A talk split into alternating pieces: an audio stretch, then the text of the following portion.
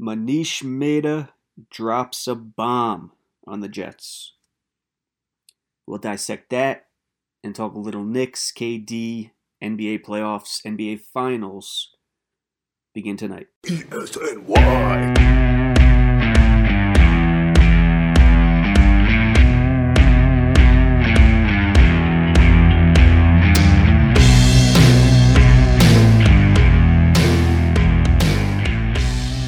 While.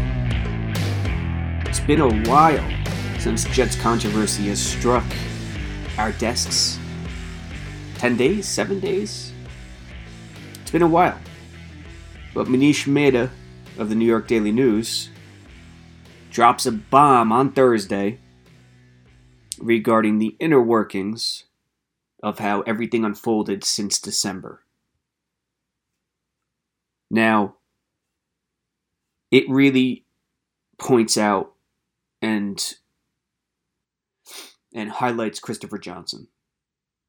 That is made as target here. In it, it alleges that a window in late November, early December, while the Jets were in free fall, as Mehta describes it, Mike Maccagnan, Heimerdinger, agent Erik Burkhardt, and Christopher Johnson got together and they were discussing the possibilities of Cliff Kingsbury as the next head coach. McCarthy was also a consideration, Harbaugh as well. But the point of the report is that these meetings were happening while Bowles was still head coach. Now, obviously, Kingsbury went to Arizona, but Mehta is really pouring it on Johnson. Johnson's series of stealth, reckless actions in the past six months have prompted decision makers across the NFL to question the leadership of this star-crossed outfit. Mm. It also calls into the question the football infrastructure of an organization that has gone sideways or backwards for the better part of a half century. Now, as a fan, read it, take it in, but don't believe anything. Mehta wouldn't lie. I know that. He would not grab a piece of information out of thin air and report it as such. He would not do that. I'm telling you that. He wouldn't do it. The furthest that he goes, though, as so many others do, is agenda, is angle. He may have a piece of information that he doesn't report on based on certain connections, based on certain uh, feels, the, the agenda for the day, the agenda, the narrative at the time, but he'll never make something up. So I, I believe the report. But what so many don't realize is so many reports can be reported that just don't go reported. It depends on so many factors. Before Maccagnan was gone, Mehta was not talking like this. He was not scorched earth as he is right now. Everyone viewed him as a Maccagnan guy. He was also all in on Gase, loving Adam Gase, loving him, loving the hire, forward thinking. The moment Maccagnan got fired was the moment Mehta went scorched earth. So keep that in mind when you read this stuff. But at the same time, no, he will not make something like this up out of thin air. He wouldn't do it. In terms of the Jets, is having meetings like this uncommon in the NFL? It is not. It is not uncommon. Even the better organizations will pull these meetings off. They just don't go reported. They don't get found out about. That's the difference here. The other difference is perception. Everyone's looking at the Jets as a, a flawed organizational setup. So if the perception's that way, everyone's going to pile on. Belichick, if he had one one of these meetings, uh, I'm sorry, Kraft. Let's go with Kraft. If Kraft had one of these meetings with Belichick retiring, would everyone go crazy? No. The perception of that organization is buttoned up, good to go. No one's going to bat an eye. That's the main reason why it's such a topic right now. It is concerning to understand, to take the entirety of everything and wrap it into one. It is concerning about what's happening. Listen, the power structure with the head coach and the and the GM on the same plane reporting to the owner allows situations like this to happen all the time. That's that's the issue. That's the first part, and that's ownership. Ownership has to get that straightened out. And because it's that way, even though Maccagnan was on the hot seat and people in the organization were unsure of his status and his talent, as Mehta also reports, he had he faced no choice but to follow the owner's lead in going behind Bowles' back. I, you know, I don't blame Maccagnan. I just, I just think he's a, he was a bad personnel guy. You, you build from the trenches out. You build from the structure out, not with stars and and missing on draft picks. It's the owner allowing this to happen. Maccagnan and Bowles were a team. They weren't a team when they first arrived. They didn't know each other, which is a problem.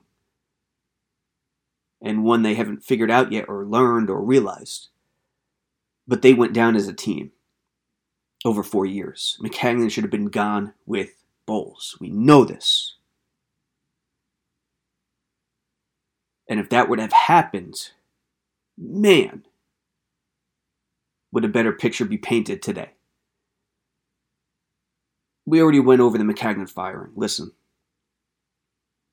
they deserve credit. They deserve credit for making that move. If it took Adam Gase to let them know, hey, this guy doesn't know what he's doing, our scouting department is in shambles, our personnel is terrible, we have no young development t- developing talent, better late than never. But listen, Gase is in charge. And it's concerning. The GM they hire, whoever it is, it's going to reveal a lot. The, the actions over the course of the next, over the course of the summer, after the GM is hired, it's going to reveal a lot. With this report, though, yeah, you could be worried. It doesn't look good. And I think the single most deciding factor that's hurting the Jets right now is the structure, is the hierarchy. Word has it Joe Douglas didn't want to take the interview job for the GM if he wasn't given full control. Same goes for the Eagles. Didn't want to let him go if the Jets didn't give him full control, final say over the roster as GM. From all indications, the Jets don't want to do it. They want to make it a team decision. That's tough in this league. It's tough. You know how many personalities are going at it and working and busting their ass? You need that final say. Now they have interviews with Kelly from Chicago, Fitterer from Seattle, Fontenot, I think Fontenot set up too, and today it dropped that Douglas will also interview. I don't know how that final say factor is going to work out. Maybe the Jets budge, maybe they don't. Maybe Douglas and Gase know each other that well where they're comfortable stepping in. But that's the thing to look at for. The final say over the 53 man roster. Will they relent it? I think if they do, it's a great sign. It's a great sign for ownership that they're willing to move the needle in some sort of direction that doesn't leave everything up in chaos. That doesn't leave everything up in uh, in unsure stability, where someone could cross somebody or use back channels to to get something done that they want on their agenda. I think that's a big, big thing to look out for moving forward. The NBA Finals. Kawhi Leonard, Raptors. Steph, Clay, Dre. Who am I forgetting? Oh, yeah. KD. And the Warriors begin tonight the last series of another terrible NBA playoffs. Is there anything worse than the NBA playoffs? I mean, are we serious here? I was born in 82, grew up in the 90s. I was spoiled. Well, let's. I was spoiled in the sense that I I got to watch one of the best eras of all time. Don't give me the low scoring nonsense. Okay, it was low scoring. It was also rough. Michael Jordan had to worry about his head being taken off driving down the lane. Shoot a jumper, get an elbow in the chest. Hand checking. And that's that's the real part. That hand checking is the real issue that has pretty much made the big man defunct. If they just let a little more aggressiveness on the perimeter, we can get back to some real physical ball, which they don't want. And I don't understand. I think a balance between physical and flashy with the scoring is a much better brand of basketball. You don't want what we saw in the 90s. You don't want what you see now. You need a mix. And a little something with the hand checking on the outside would do wonders. But I grew up in that in that 90s. I'm a Knicks fan. Lived and died. So when I said I was spoiled, I just meant by the era. Jordan crushed my soul. He crushed my little kid soul. Day in, day out, year in, year out. Alonzo Mourning, Tim Hardaway, Pat Riley, those, you know, Pat Riley faxes his resignation, literally creates the same Knicks team in Miami. When those two clashed, it was ridiculous. Indiana, Indiana was tough too, with the Davis brothers, Smits, Reggie, that pain in the ass. But these NBA playoffs, what have we seen so far? Three seven game series, is it? Yeah, Denver against San Antonio, which was the only first round series that was worth watching. Second round, Portland over Denver, another seven game. It, nothing really. I mean, besides Lillard, the Lillard, Lillard uh, Damian Lillard shot, nothing really dramatic there. Toronto over Philly. There's the dramatics. There's the drama. Kawhi Leonard. I wish the game had been down one instead of tied, but still, the way that ball bounced around, that is the NBA tournament. NBA tournament's shining moment. And it's dreadful, folks. It's awful. A number one seed, a number two seed, this is the NBA. It's not the Stanley Cup playoffs where you could have two eighth seeds going at it. Blues and Bruins, what were they? Third seed and a two seed, I believe? Or a wild card and a third seed? I, I forget. But they struggle. It's terrible. I, I don't know. I'm not into it at all. I, I'm going to be watching tonight, but Golden State's going to win this series running away. I mean, you try to psych yourself up, but it's outrageous. Like, what are you talking about here? Kawhi, uh, listen, he just doesn't have the help. Gasol, it's too tough. In Golden State, it's unfair. A 73 win team getting the second best player in the NBA. Just say that out loud and think about it. It's outrageous.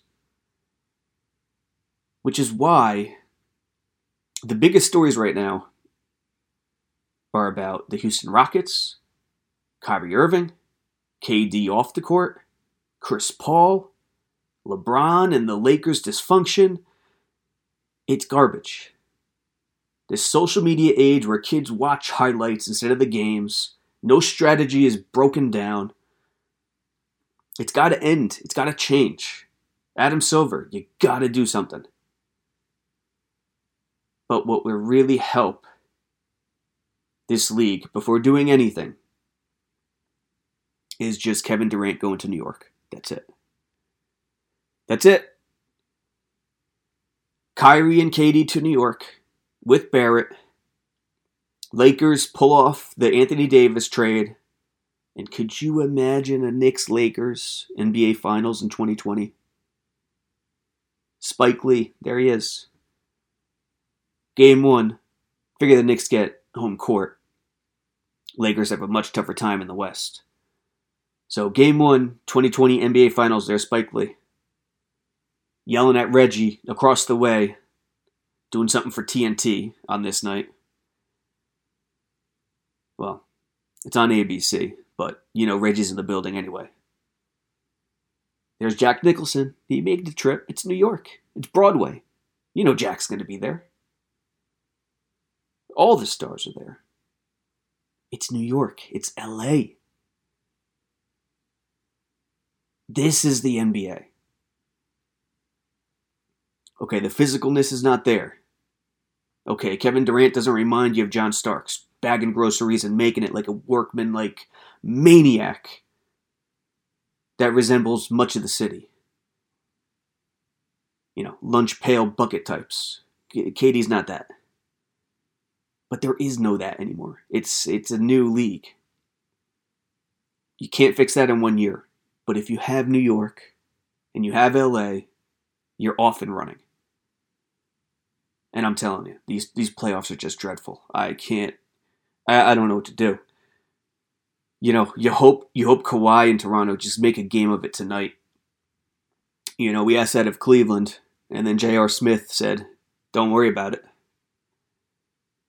I'll take your game and just completely ruin it.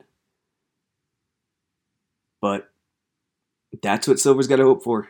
Kevin Durant to New York, and I, I do think it's going to happen.